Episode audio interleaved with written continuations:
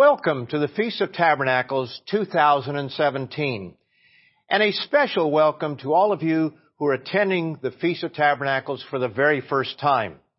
This is a very special occasion, and I'm sure you will look back someday on this time when you spent your very first feast. And those of you who have been around for a long time, or just a few years, you always will look back on that first feast. And I hope that all of you have very fond memories, as I do. I can remember that very first feast for me, which was in 1964 at Squaw Valley in California. I spent the time in a tent, sleeping in a tent on the shore of beautiful Lake Tahoe.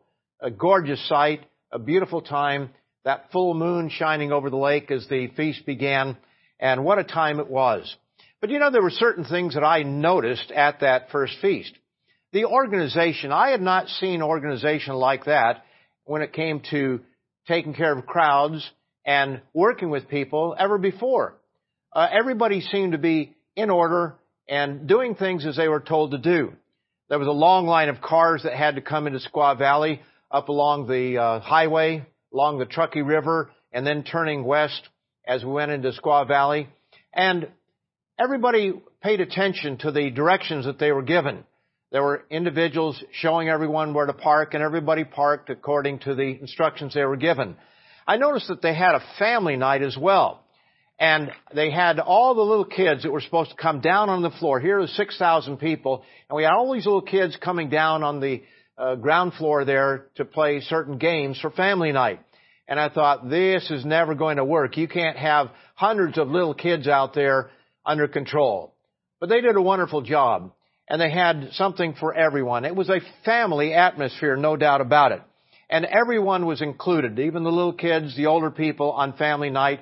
They had a dance that took place for some of us who were older. But everybody was included. It was a family occasion. And everyone was practicing the give way of life, at least everybody that I ran into.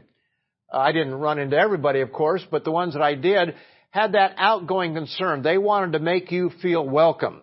And I hope that we can do the same here for those who are new and those who may be traveling from some other area and may not be known by a lot of people in the crowd. Another thing I noticed was how new so many people were to the feast. It was my first feast, but there were a lot of people that it was only their second or third feast. And while there were individuals like Dr. Meredith who had been around much longer, or Dr. Hay, I remember that the oldest person I met in terms of being in the church was 8 years. Now, I know that there were those who were longer, but in the circle that I ran with or came in contact with, it was a big question always, well, which feast is this for you? And 8 years sticks in my mind as being the longest that someone was in the feast. And that told me, or tells me looking back on that, that the feast was relatively new in North America at that time. We know the Jews keep the feast in a certain sort of way, or at least some of them do, but to keep the Feast of Tabernacles was pretty revolutionary back in 1964 and even earlier. The sermons were special, and the special music. I remember one lady that sang the same song several times, maybe three, maybe four times, and I thought she was singing to Freddie, my God, but she was actually saying, Ready, my God, thy will to do, or something along that line. But as it came to my ears, I knew it couldn't be Freddie, but that's what it sounded like to me. But she was a beautiful singer, but she didn't have a lot of songs to sing. She had two or three, but she sang that song on more than one occasion. There was a focus on the Bible and the work of God. There were several of us that stayed in a tent, as I mentioned, on the shores of Lake Tahoe. And we'd get in the tent and with a flashlight or lantern, and we play various Bible games, and we talk about the Bible. We'd have one person start reading someplace from the Scriptures, and the rest of us had to look and search and see how fast we could find where that person was reading. And it's amazing, with a group of a half dozen or so people, how fast people can find a Scripture, no matter how remote it may seem. There was one fellow that had a stump for a while because he was reading from the introduction of the King James Version, and somehow it just didn't. It was not familiar to most of us, but the focus was on the Bible. The focus was on the work of God, The focus was on sharing with others, giving to others, and a family atmosphere. And everything was done in an orderly fashion. Well, I hope you can see that some of these characteristics are a part of the feast, and I hope that they will be a part of the feast wherever you are attending it. And in the short time that I have for this service, I'm going to be asking a very simple question, a question that Mr. Armstrong often asked, and that is, why are we here? And that seemed like such a simple or ordinary question.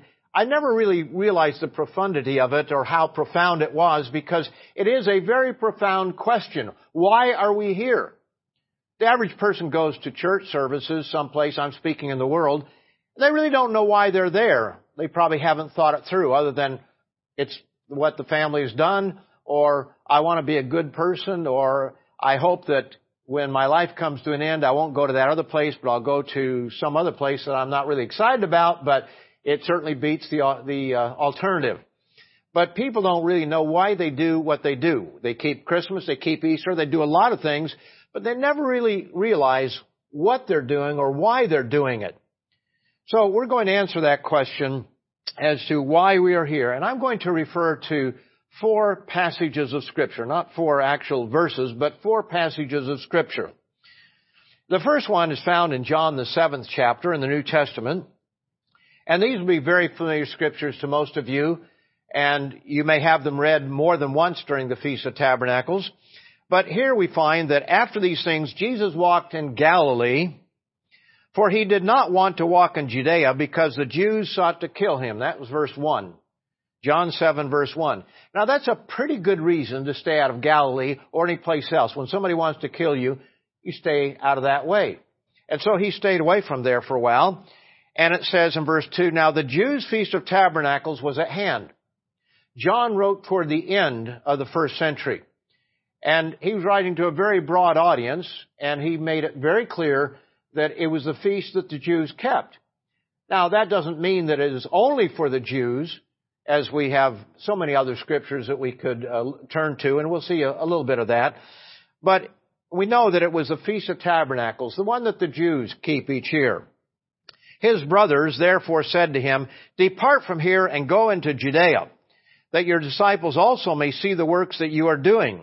For no one does anything in secret while he himself seeks to be known openly. If you do these things, show yourself to the world. For even his brothers did not believe in him.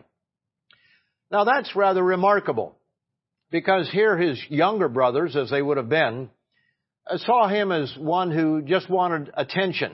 They didn't see him as the Savior of the world, God in the flesh. They didn't understand that, even though they must have known that he was so different from everybody else. He was perfect in his dealings and the way that he did things. But they didn't believe in him, and they thought he just wanted to be known, that he was just full of vanity or something, and so they didn't believe him. But Jesus said to them, my time has not yet come, but your time is always ready. The world cannot hate you, but it hates me because I testify of it that its works are evil. And then he says, you go up to this feast. Here was a command from Jesus, a formal command or a casual command. Either way, he said, you go up to this feast. And we know that he went up from year to year, as his custom was, to the Feast of Passover and Unleavened Bread, and no doubt to the Feast of Tabernacles as well. He said, you go up to the feast. I'm not going up yet to this feast, for my time has not yet fully come. And when he said these things to them, he remained in Galilee. But, verse 10, when his brothers had gone up, then he also went up to the feast, not openly, but as it were in secret. So here is Jesus keeping the Feast of Tabernacles even under the threat of death, even with all the opposition he had, even from his own family, his brothers. Nevertheless, he told them, you go up, and then quietly, privately, away from the family, he went up himself. He kept the Feast of Tabernacles. So we see that he thought that the Feast of Tabernacles obviously was very important to be kept. Now let's go over to Deuteronomy, the 14th chapter, Deuteronomy 14, and this is a passage that we often read.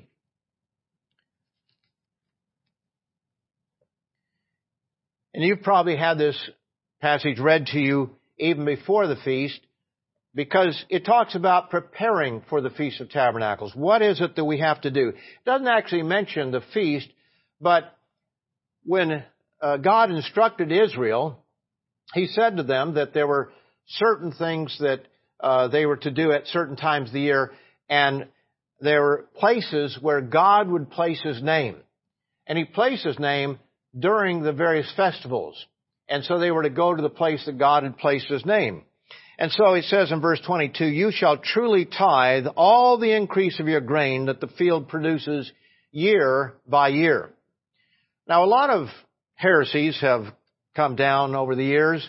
I remember one particular one where somebody said that, well, the Jews didn't keep the feast every year. They just kept it maybe 1 in 3 years. And yet it's telling us here that they were to save the tithe every single year, year by year. And if we're saving the tithe year by year, obviously that would mean that we would be celebrating the feast from year to year. And a tithe is a tenth. It's a portion of our income, a tenth of our income. And it is not the tenth that we send in to do the work. It is a tenth that we are to set aside for ourselves and our families and for others to help others so that we can have a wonderful feast. And so it says, "You shall eat before the Lord your God," verse 23, "in the place where he chooses to make his name abide, the tithe of your grain and your new wine and your oil, the firstborn of your herds and your flocks, that you may learn to fear the eternal your God always." This is the purpose for keeping the feast, to learn to fear, to grow in awe and respect of God. And when we keep the feast, we learn a lot of lessons. I can remember in the early years when I began keeping the feast, I read these scriptures and I heard that we're to save up a tithe and we are to spend it for whatever our soul desires, as we shall read here. And so there were certain things I wanted to do. For example, one year we were at a location on the shore there of Southern California in Long Beach. And I decided I was going to go sailing. And nothing was going to get in my way of going sailing because I always wanted to go sailing. And so on a particular day, I rented a boat. I got my crew together. We went out in the boat, and I learned what it meant to take the wind out of your sails. Because I was so set on going out, I really didn't enjoy it because I had, in a sense, I was putting that above everything else. And the crew that I had chosen didn't know too much about sailing, although a couple of them claimed they did. Thankfully, there was one amongst us, one young lady, one of the college students, that actually had sailed and knew a little bit about it. But another fellow was from Kansas, and I think the only thing he ever sailed in was a prairie schooner. He didn't know a thing about it. But we got out there, and we were supposed to stay within the harbor area, but we got outside, out in open waters. And I was very nervous. I wasn't sure exactly what was going to happen. And as we came back in, the sail split from top to bottom. It was not the veil of the temple, but it was like that, splitting from top to bottom. It was old. And there were times when we got between the wind and a larger yacht, and we lost the wind. The wind was taken out of our sails, and we just drifted into various yachts and other boats there in the harbor. And it wasn't too pleasant. Thankfully, the owner of the boat was kind enough to me, didn't charge me for the sail. He said it was old, it needed to be replaced anyway. But I didn't really have that much fun. But you know, my greatest experience there, several of us got together and took some of the widow ladies out for a dinner. And I won't go into all the details, but that was really the most pleasant time during that particular feast. God really blessed that. And it taught me a little bit of a lesson that when you give to others, when the focus is on giving and helping others, God brings that back upon us because, as it says, it's more blessed to give than to receive. And that's a truism. That's a true principle. And it certainly worked that way for me that year. But it says here in Deuteronomy 14, "You shall eat before the Lord your God," verse 23, "in the place where he chooses to make his name abide, the tithe of your grain and your new wine and your oil, of the firstborn of your herds and your flocks, that you may learn to fear the eternal your God always." That's what we are going there for. It isn't just to have fun as a vacation. That's not the primary purpose, but it's learn God's way of life. and to practice God's way of life. And in one sense, what we're doing there is God is giving us a little bit more, because a tenth of your income for about 10 days out of the year, and maybe it's not a full tenth, because by that time you may have spent it on some of the other holy days, but it's a significantly larger portion. And so in a way, we're a little bit rich during that time of year, aren't we? We have more money than we have to spend at other times during the year, for most of us. And so when we do that, God is able to see how we spend that money, what our attitude and our approach is. And yes, He wants us to enjoy those good things, a good beefsteak or a leg of lamb or a nice bottle of wine or something along that line. He wants us to enjoy those things. But when we look at the whole way of life, it's a way of outgoing concern. And when I was there that first feast, there were a lot of people that took me under wing, so to speak, and made sure that I enjoyed that first feast, because I didn't have a lot of resources at that time, but they shared what they had with me, and it made it very special. And so God is going to find out what you do, not just when you're poor, but when you're a little bit rich. He finds out what you will do, what your priorities are, what it is that really drives you, where your heart is. And now He says, if the journey is too long for you, verse 24, so that you are not able to carry the tithe, or if the place where the eternal your God chooses to put His name is too far from you, when the eternal your God has blessed you, then you shall exchange it for money, take the money in your hand, and go to the place which the eternal your God chooses. And so we find here, this is what most of us do. Most of us work, and we are paid in wages. Now, some are farmers, sheep herders, or cattlemen or women, and you might sell a bull or a cow or several sheep during the year, and you exchange that for money. And so we go there. We don't load up on our back grain and sheep and vegetables and all that type of thing. We normally would sell those things during the year. Or we just simply get paid. We work on a job, we lay bricks, and they give us a wage. And so we go off to the feast with that money, and He tells us that we are to exchange it and go to the place which the eternal your God chooses, verse 26, and you shall spend that money for whatever your heart desires, for oxen or sheep, for wine or similar drink, for whatever your heart desires, you shall eat there before the eternal your God, and you shall rejoice, you and your household. This is not a convention that you as dad and mom go to and leave the kids behind. No, this is for our whole household. And it is for the whole household to rejoice. And so we make sure that we do things that take into account the children. And I think that most people do that. That kind of comes natural in a certain sort of way. You want to make sure your kids have a good time at the feast, and most of you do that. But the sense is that we do that right there at the feast. It's not something you buy so that you can just take home, and I don't want to get into all the do's and don'ts of how to spend the money, but it's the focus is on there at the feast.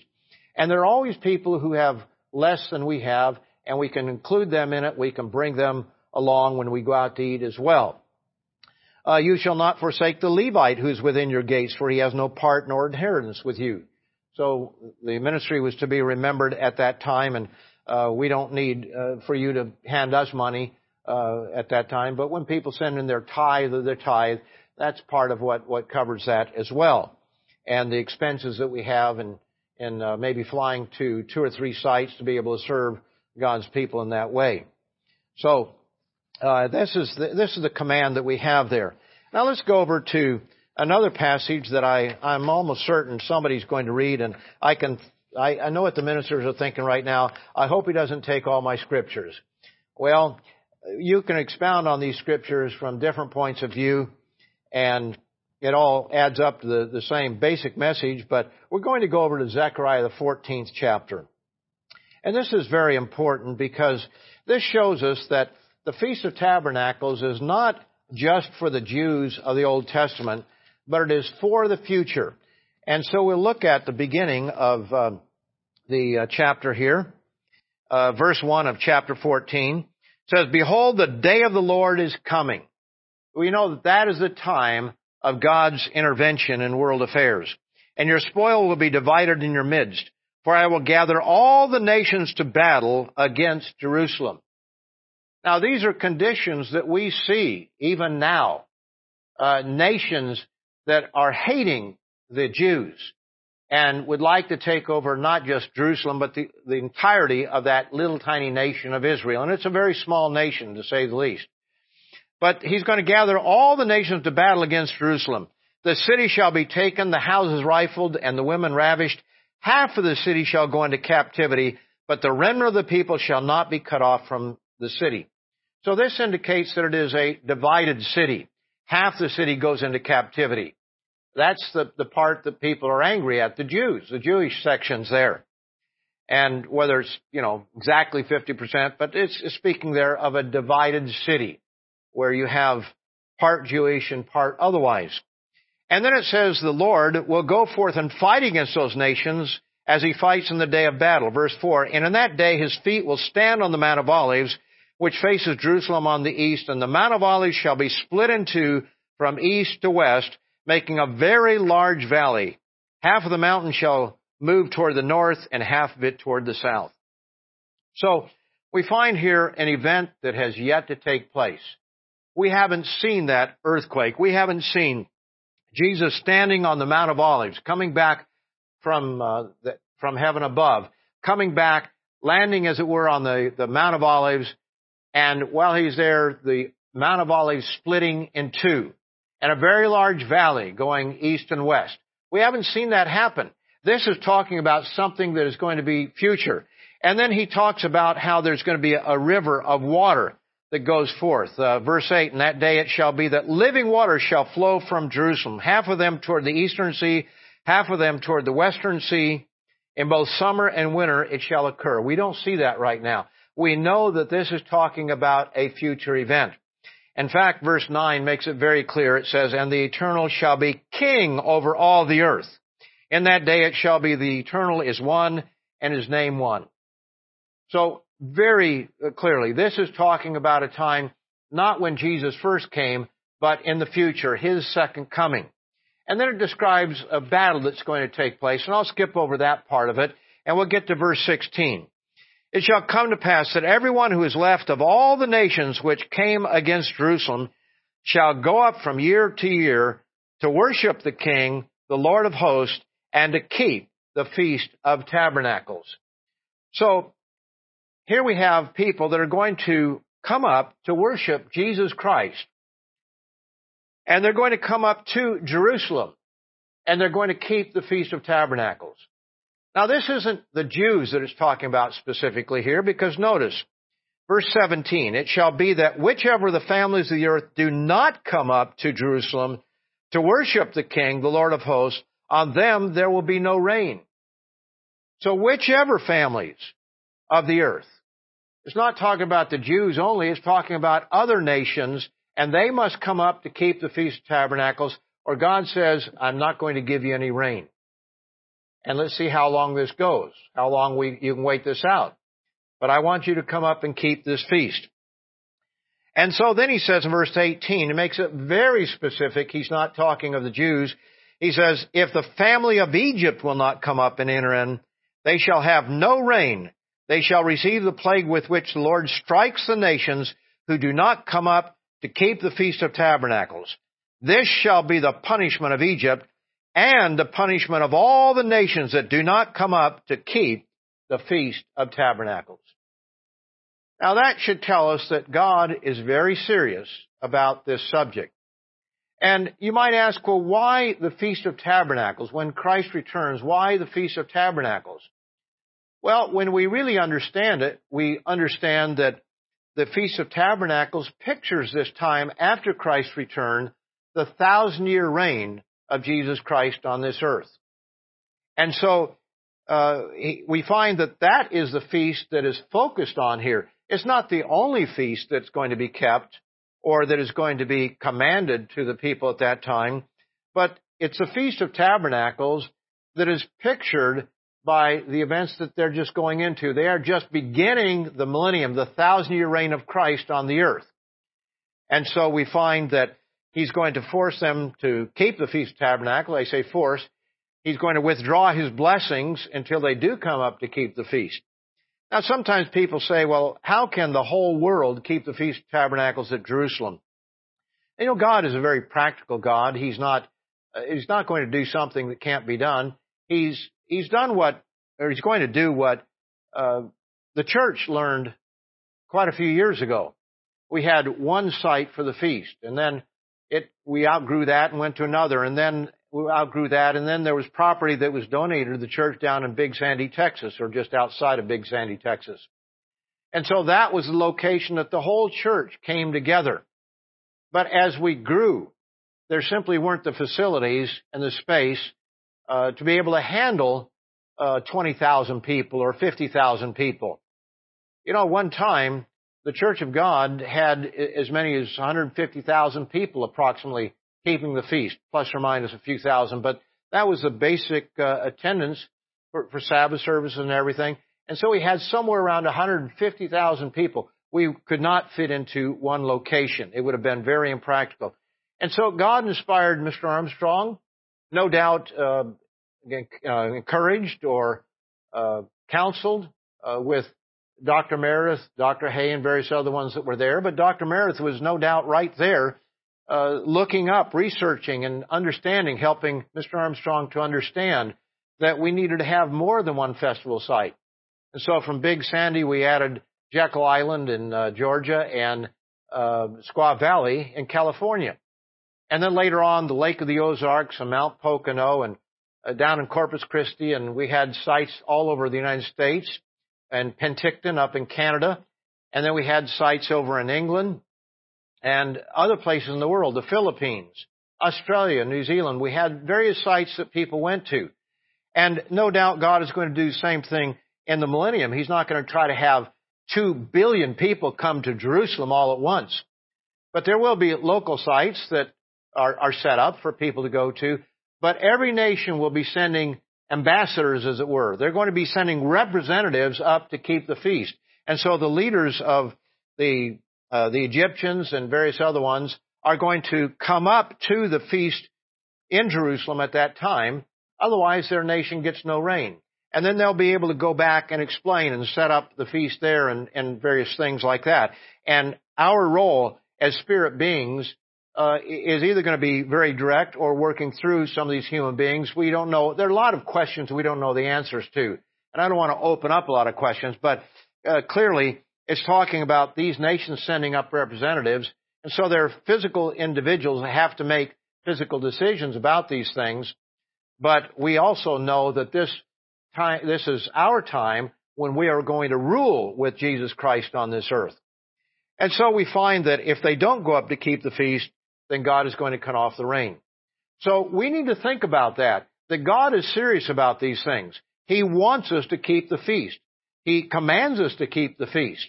And He tells us how it is that we are to finance the feast. Because in this world, people don't always save up for their holidays.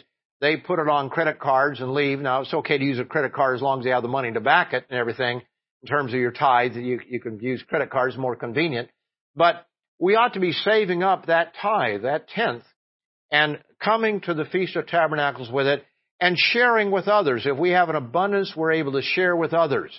We're able to send some in advance, a tithe of our tithe or an excess amount. If we know, I can't spend all this, we can send it in so that others can attend. And every year we have a number of people, widows and handicapped people and brand new people who otherwise would not be able to attend the feast, except for the generosity of those who have been faithful in saving their tithe and faithful in keeping the Feast of Tabernacles.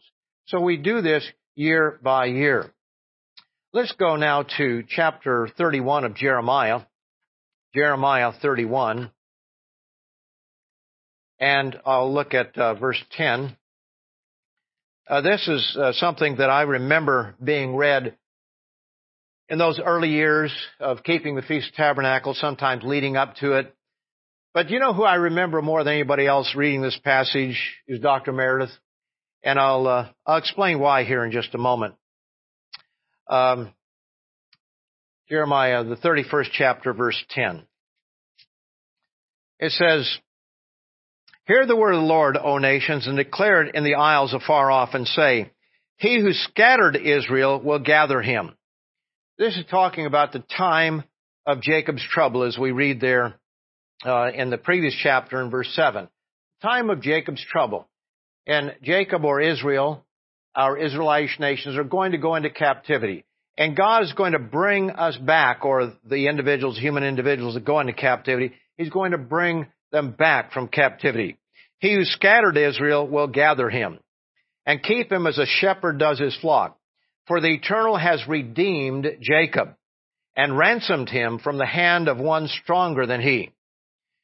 Now, notice, beginning in verse 12, how similar this is to what we read back in Deuteronomy, the 14th chapter, about taking, wine and oil and the first fruits of our herds and flocks, and our firstborn of our herds and flocks, and so forth. Notice the similarity here. He says, therefore, they shall come and sing in the height of Zion. Now, when will this happen? Well, it's right after God brings Israel back from captivity. That means it's at the very beginning of the millennium. And he says, they'll be streaming, or therefore they shall come and sing in the heights of Zion, verse 12, streaming to the goodness of the Eternal, for wheat and new wine and oil, for the young of the flock and the herd. Their soul shall be like a well-watered garden, and they shall sorrow no more at all. So they're going to be coming before God. They will no doubt be coming to the Feast of Tabernacles, where there will be these celebrations of, the young of the flock and the herd, and wheat and new wine and oil, and the rich things that we enjoy so much. And so this is very similar to what we read there in Deuteronomy, because this is the same time that Deuteronomy is referring to in that sense. It says, then shall the virgin rejoice in the dance, and the young men and the old together, for I will turn their mourning to joy, will comfort them, and make them rejoice rather than sorrow. So the sorrow that our peoples will have in captivity is going to be over, and they're going to come back to, certainly some to Israel, and I'm sure that would include the Israelitish nations around this world, at least at some point in time. But maybe, depending on the population, maybe all of them will go back to the little nation of Israel, but I think that's going to be a bit of a stretch there. But they will be coming before God, and they will be rejoicing at that time, and there will be dancing. But notice, the young men and the old together, the virgin shall rejoice in the dance. I imagine this is going to be very different dancing than what we have today. Some of our dancing today looks like people that, they jump up and down. They're just jumping up and down like they're on pogo sticks or something. And somehow that's called dancing. But if you look at some of the Israeli dancing, some of the folk dancing of various countries around the world, there are a lot of different kinds of dance. There's not just any one kind that is the only right kind. But some of the dancing that we do in our world today is not going to be the kind of dancing that is done in tomorrow's world. It's not going to be lewd as some dancing is. There's all kinds of, there was a movie, Dirty Dancing. I never saw it, so I don't know exactly what kind of dancing it was. But there are some kinds of dancing that just play to the wrong emotions and attitudes and hormonal attitudes of people and stir up their emotions in a wrong way. But here we find that they're going to be dancing, old men and young together. They're going to enjoy it. They're going to rejoice in it. For I will turn their mourning to joy, will comfort them, and make them rejoice rather than sorrow. Verse 14, I will satiate the soul of the priest with abundance. Now, this is where I remember Dr. Meredith reading, because Dr. Meredith never could gain much weight. I was like that, too. I finally got older, and I don't know, sometime past the age of 50 or 55, I finally was able to gain a little bit of weight. But Dr. Meredith was always thin. He always wanted to be bigger.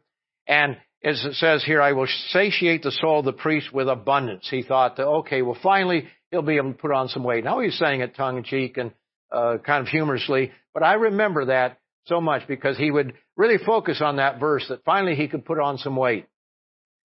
and my people shall be satisfied with my goodness, says the Eternal. So the focus there, satisfied with God's goodness. We will rejoice. We will be thankful. We will be praising God in psalms and hymns and beautiful, beautiful songs. I remember at Wisconsin Dells, Mr. Peter Oakes had a music store. That's the McNair's grandfather, I guess it is. And so he had a lot of people that he introduced to music. And at Wisconsin Dells, the opening night service was so inspiring. I wish I knew that exact piece that they played, but it was saying something over and over again. But they had an orchestra, about 100 pieces, and a couple hundred people on stage. And they would play that even before the service began, but it set a tone, an atmosphere. And you really felt like praising God when you had that orchestra, when you had that choir singing out there, and 6, 7, 8, 9,000 people in the audience all singing the same thing. What a joyous occasion that was. And so he says here that my people shall be satisfied with my goodness, says the Eternal. Now, not only Israel, but the whole world is going to rejoice at the Feast of Tabernacles, as we saw from Zechariah, the 14th chapter. We've been called of God, you and I. We've been called to be here on this special occasion. And I think those who come to this opening night service year after year look at this as something special. There's an electricity in the air. You're seeing your friends that you haven't seen for a while. There's a buzz in the auditorium. And I really feel sorry for those who, for whatever reason, fail to make this opening night service, because it is such a special time. It really sets the tone for the remainder of the feast. And we're privileged pioneers of the millennium. We are pioneering what they'll be doing in the millennium. We are learning how to celebrate as they will in the millennium, with various attitudes and approaches, the way that the millennium will be conducted. So let's make sure that we rest properly so that we can receive the messages being offered up during this 8-day period. And be sure to put God first in all things. Be sure to cooperate and promote an atmosphere of decency, orderliness, and work within the organization and live peaceably. We teach our students at our summer camps that all things should be done decently, in order, without confusion, and in peace. And that's what I saw in Squaw Valley in 1964. And that is what we are to do here at all of our feast sites around the world. Do things decently, in order, without confusion, and in peace. If you do the first three things, peace does follow. We want to promote a family atmosphere, just as I saw on my first feast. Have that family atmosphere. Take people in. If you see somebody standing by himself or herself and nobody's around, go up and talk to that individual. Find out who that person is, and maybe even invite that person to lunch with you, or over to your condo unit or apartment or wherever you're staying to enjoy some fellowship with other people. Now, that person may already have something going on, but you never know. And we shouldn't be shy about these things. We should always be willing to take somebody else in and not just make it exclusive for my family, and that's what we're going to do, and we're going to forget about everybody else. What about those widows and widowers, those individuals who have lost mates this last year or even last 2 or 3 years? Some of those people are very lonely. They may be keeping the Feast of Tabernacles for the very first time by themselves. They may have kept the feast for 40 years with a mate, but now they're all by themselves. And they need to be shown that encouragement. And the only way you can even know who those people are is if you introduce yourself to them. Practice the give way of life. Make sure that no one is left out. And put first things first. Take time for prayer. Sometimes we get so busy trying to cram everything we can into this 8-day period, try to spend all the money we can, eat all the food we can, that we don't take time for the spiritual aspect of the feast, which is really the reason why we're there. If we just want to have a good time and save up money, we could go to the Caribbean, we could go to Hawaii, we could go any place on the face of the earth we want to, I suppose, if we have enough money, and we could just have a big blast. But that's not why we're here. And yet God allows us to enjoy those beautiful places and to do, wonderful things, but always with the same thing in mind of why we are here. We are here to learn God's way, to practice God's way when we have a little bit more to be able to do so. So put first things first. Take time for prayer. Focus on why we're here and talk about God, the Bible, His plan, etc., and His work. A focus on the Bible and the work of God. And let's begin by getting a good night's rest tonight so that you'll be alert during services tomorrow and maintain that all through the feast so that you will know that when you come to services, you'll be able to stay awake, not just because you had a cup of coffee, but because you got a good night's rest, at least everything within you that you can possibly do in order to do that. So good night for now, and we'll see all of you tomorrow during the morning service.